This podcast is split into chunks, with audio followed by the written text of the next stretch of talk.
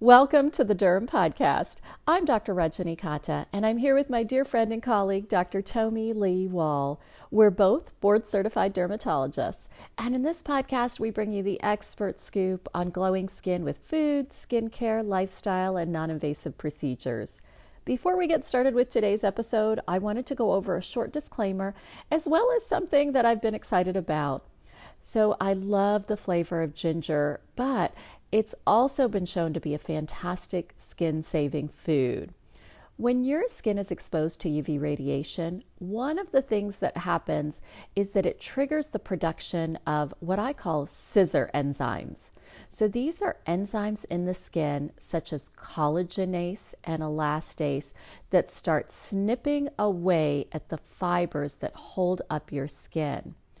In studies, ginger has been shown to block the action of elastase. So it actually helps protect your elastic fibers, which gives me just one more reason to cook with ginger as often as I can. Now, a short disclaimer. This podcast is meant for entertainment purposes only. The information presented does not serve as medical or professional advice and in no way substitutes for professional care by a physician or other healthcare provider. For any medical concerns, please contact your physician. So, Reggie, you know what I want to talk about today? Oh, tell me, tell me. okay, I want to really talk about hair and nails and spas massages. And the reason why is because I love going to the spa, love getting my hair done, my nails done, but you know, a friend of mine just recently came to me crying because she had a horrible reaction with getting her hair colored. And I thought you would be the perfect person to talk about this. Is that something you want to discuss today? Oh, I love it, Tomi. You know, I have seen so many people over the course of my career who become allergic to hair dye, and um, and I'm glad you mentioned like you know hair salon, nail salon, spa because uh, you know we love beauty treatments and things like that. But I definitely have seen a number of allergic reactions or other problems that arise from, you know, these kind of treatments. So it really is important to be careful and to take the right precautions before you go into the salon. Yeah, I think that's so true. You know, and in the case of my friend, it was so interesting because um, it wasn't a typical reaction. Like she didn't have a reaction on her hair like I thought, but she came to me actually with a terrible, terrible rash in a different place. It was just along her hairline, and she wanted to know what was wrong with her and why it was itching and burning and stinging. And and when we discussed a little bit, it sounded like she had just gotten her hair colored. And she said to me, Oh, no, it couldn't be that because, first of all, I would die if I had to go to my natural oh. And number two, it's not in my scalp. So, you know, I, I would love for you to tell and explain to everybody, you know, what exactly is allergy to hair dye or hair care products or things that you would get done in a spa and what it how it looks and how to treat it. Oh, I'm glad you said that because I hear that from my patients all the time. Like, please tell me I'm not allergic to my hair color. Um, and uh, you know, but I see a lot of reactions. And you just mentioned several things that are really important. So, one of the first is that um, it actually doesn't matter how long you've been coloring your hair, you can develop an allergy at any time. So, I've had people who are in their 80s and they've been coloring in their hair since, you know, they were in their 40s, so 40 years, and all of a sudden they become allergic. So it can happen at any point in time. So one of the things I tell people is really, really important is that, um, you know, it's it's a potent chemical these hair dye chemicals. And mm-hmm. so you mm-hmm. really need to approach it right. You need to be careful. And yeah. so if you're going to um, a salon, a lot of times um, they will put a thick layer of like Vaseline petroleum jelly on your hairline, and they are super careful to not get any of that hair dye solution on your skin. Mm-hmm. Um, and the reason that's so important is because if you get that hair dye solution on your skin and it sits there, that's one of the ways that your immune system can start to recognize it, and then you can become allergic to it. And um, and nowadays, I even see if you go to salons, a lot of times they'll actually have little notices about if you're allergic to hair dye, you need to tell us because some of those reactions can be really severe. Mm-hmm. And why would you not get it in your scalp and just along the hairline? That's so weird, right? Yes, and you mentioned that about your friend. That's actually really typical. So there's something about the skin of the scalp that's more sturdy. So mm. most of the time when people become allergic to hair dye, um, and actually sometimes people become allergic to it and they don't even know that that's what's causing their rash. So number one, the scalp is more sturdy. So you don't usually see the rash on the scalp. You usually see the rash on the hairline, like maybe on the forehead or the eyelids because the skin of your eyelids is so mm. sensitive. Or yeah. I had one friend, and I didn't even recognize what it was until later. She had dropped some of that hair dye on her forearm, and then she later developed this blister on her forearm, and we couldn't quite figure it out. But it was that hair dye solution. So wow, yeah, that's right? really interesting. Yeah, uh, you know, and I've think about. Yeah. yeah, and I've also seen it on people's like upper back because their hair just falls on their upper back right after it's been colored and it sits there. And um, and I do want to emphasize that once your hair has been colored, um, it takes a number of hours for that solution to completely oxidize. Uh, so during that process, you can become exposed to that chemical, but a day later, that chemical is, you know, it's really no longer going to be much of an issue. But here's the kicker, Tomi, and this is what makes it really hard is that this is the kind of allergy where it doesn't, it's not like you put the hair dye on and it burns right away. Mm. What happens, yeah, what happens is you put the hair dye on, and then about two or three days later is when the rash shows up. It's um, it's called a delayed allergy, and it can take as long as a week before it shows up. Wow. So that's exactly why we couldn't figure it out in my friend for a while. And yeah. once we did find this out, um, and gray is not an option, what can we do for her if she is allergic? Yeah, that's tricky. So I actually have a handout on my website, and I'll uh, I'll put it on the show notes for today's episode but we do have other chemicals that you can use. And the main chemical that triggers allergic reactions to hair dye, it's a chemical called paraphenylene diamine. And if you're picking up a box and it says ammonia free and all natural, that doesn't mean a thing, Tomi, in terms of allergy to this chemical. So, you know, whether it's all I natural see. or ammonia, yeah, you can still become allergic to it.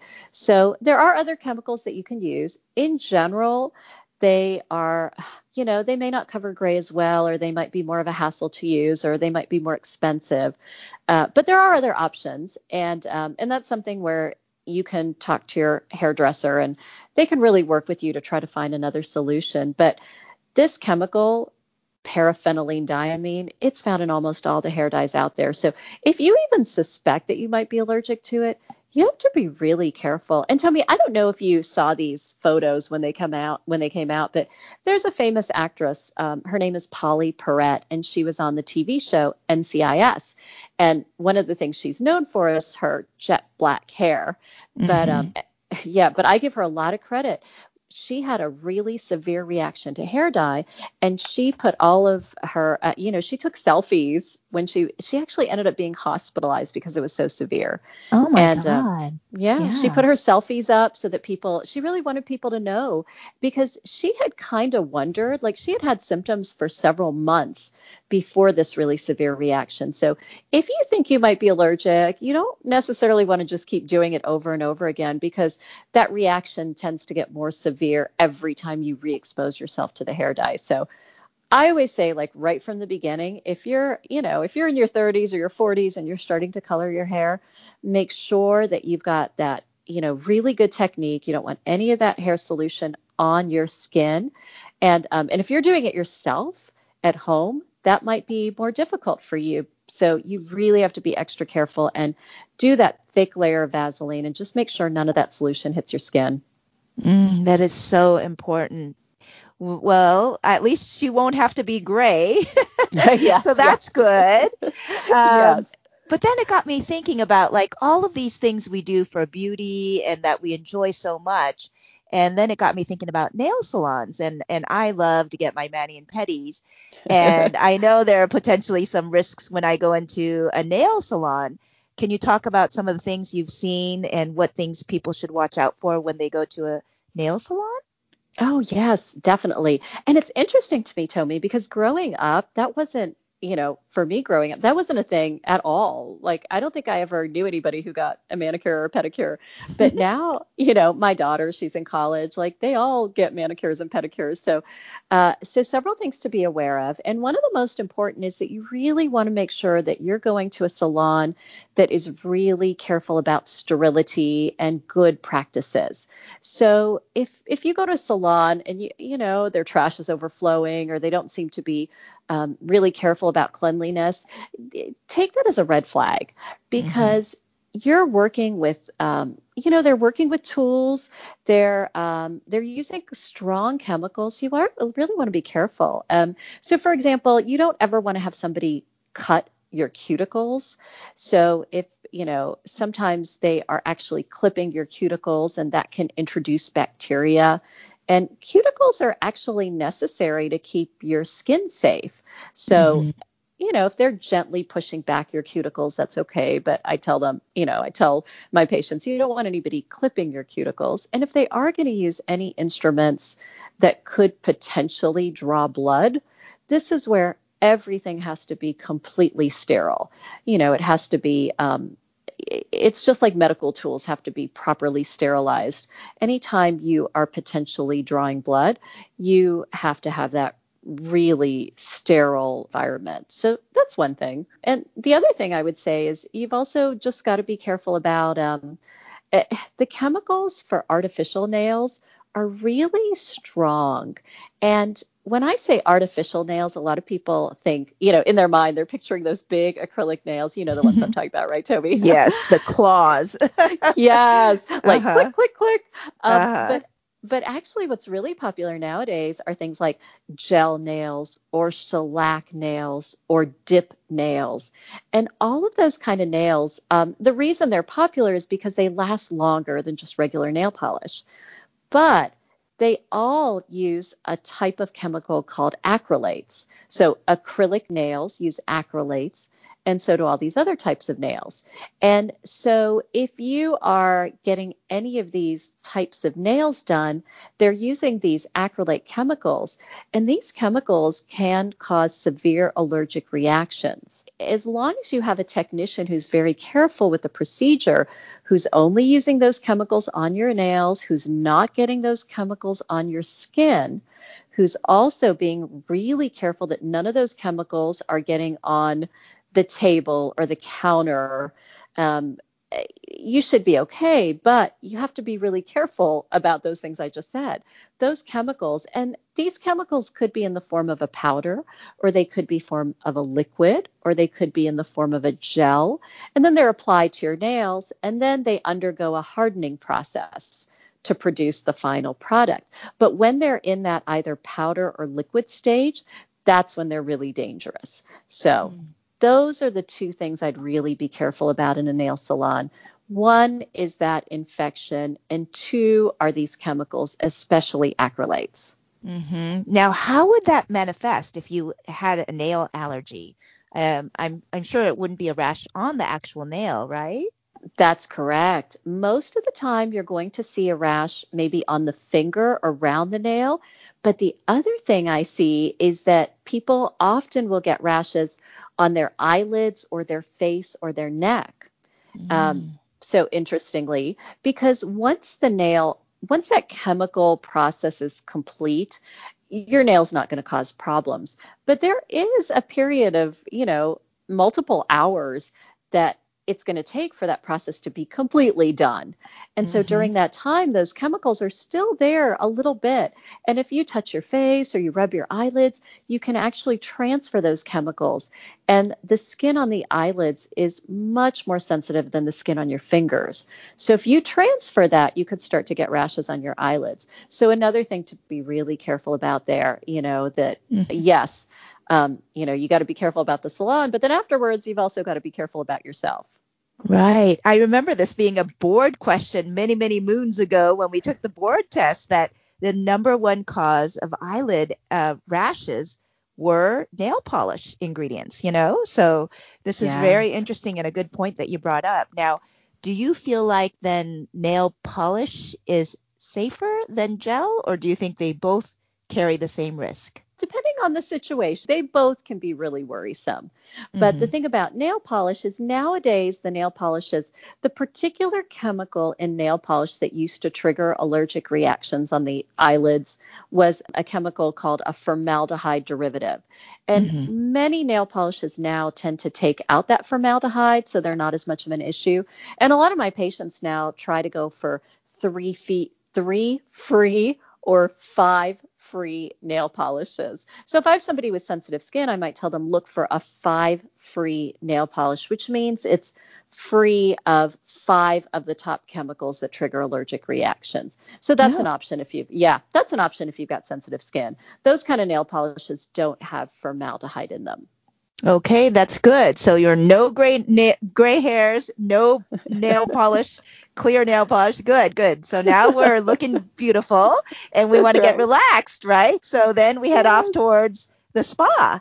And I know I love my massages and I love the wraps and you know uh, facials. Um, people are constantly asking me about whether facials number one do anything, whether there's any harm in them, um, whether they're helpful. Uh, so let's enter into the spa arena and tell me about what we should watch out for there. Yes, and I'm kind of laughing, Toby, because I'm picturing you going to the spa, like looking for a day of relaxation, and then like the next day you wake up with a rash. Like that would not be relaxing.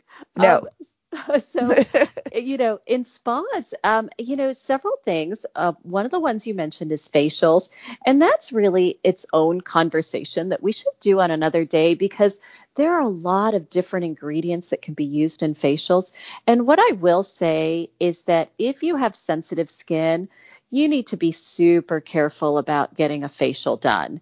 And that's because, you know, the term facial can encompass dozens of different ingredients. So they, you know, there are a number of different ingredients that could, they could be putting on your face. There are a number of different techniques. They might be sitting, those chemicals might be sitting on your face for a different number of time. So it's really important to know exactly what you're getting before you go in there. And uh, and if you've got sensitive skin, this is one where you probably should be talking to your dermatologist first. And even if you don't have sensitive skin, I would say be careful in um, in certain situations. So if it's an exfoliating facial, you know, keep in mind that some of those can really leave you red and raw, and you really want to go to somebody who's very who's developed a lot of expertise in their technique. So we know that one of the potential side effects with any type of facial is that you could develop skin irritation especially if you're doing a facial that's um, that's harsh, that's meant to take off the top layer of your skin. You know, that's one where you could develop irritation. And then also you could develop allergic reactions to some of the ingredients in there. So I would say if you have sensitive skin, definitely talk to your dermatologist about it first.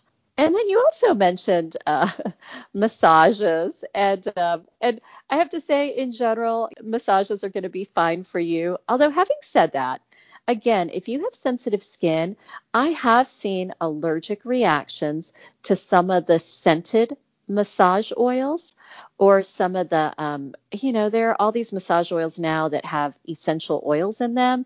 And uh, people find that very relaxing. And I think that's fine if, you know, if you want to smell it. But if you have sensitive skin, you're going to be at higher risk for developing an allergic reaction to one of those fragrances. So that's where you really have to be careful. And I actually have patients who whose skin is so sensitive that they bring their own massage oil when they go to the spa um, because they know they're sensitive to fragrances. So they're really careful about that. Oh, that's um, good. You know, they really tout in these massages that, again, they're using essential oils or natural ingredients. And I think one of the things we both talk about and have said in the past is natural is not good if you think about poison ivy or poison oak, which is a very right. natural ingredient, right? right. And we don't want to rub that all over our backs, you know. So oh my I think gosh, it goes right. to say. so yes. I think that's a wonderful point that you bring up. I always yeah. come back to that point, Tomi, about how there's good all natural and there's bad all natural. So I love things like coconut oil, safflower seed oil, grapeseed oil, shea butter. I mean, there's some great, fantastic all natural ingredients. But then on the bad side are these highly concentrated, highly processed essential oils. Even though they're 100% natural, you know, you don't want to put them directly on your skin. So, yeah, you really have to know exactly what you're talking about when you say all natural. Hmm I think those are such important points. And, you know, if I can summarize some of the things you said during this podcast, the, the takeaway points that I got were number one, you don't always know right away if you're allergic because there's sometimes a delayed reaction. So you have to be aware that potentially what you did several days prior could be affecting you now. So kind of keep that in mind. Number two, natural is not always good.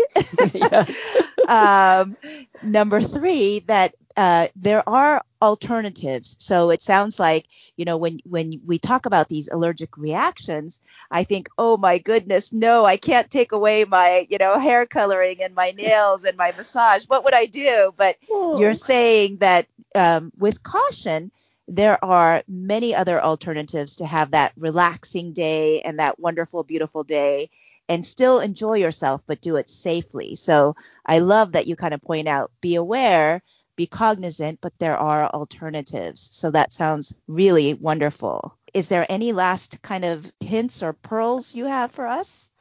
I th- that was a fantastic summary, Tomi. Thank you for wrapping it up so well. Um, I would just say that if you're if you're going to a salon or if you're going to a spa, you know, approach it the way you would anything else. You really have to be very careful and you're looking for those basics. Are they, you know, really focused on good, careful procedures? That's really um, something that's so important. Mm-hmm. And you know, I, I think that's true. When I've gone to good places, they have asked me, "Do you have rosacea?"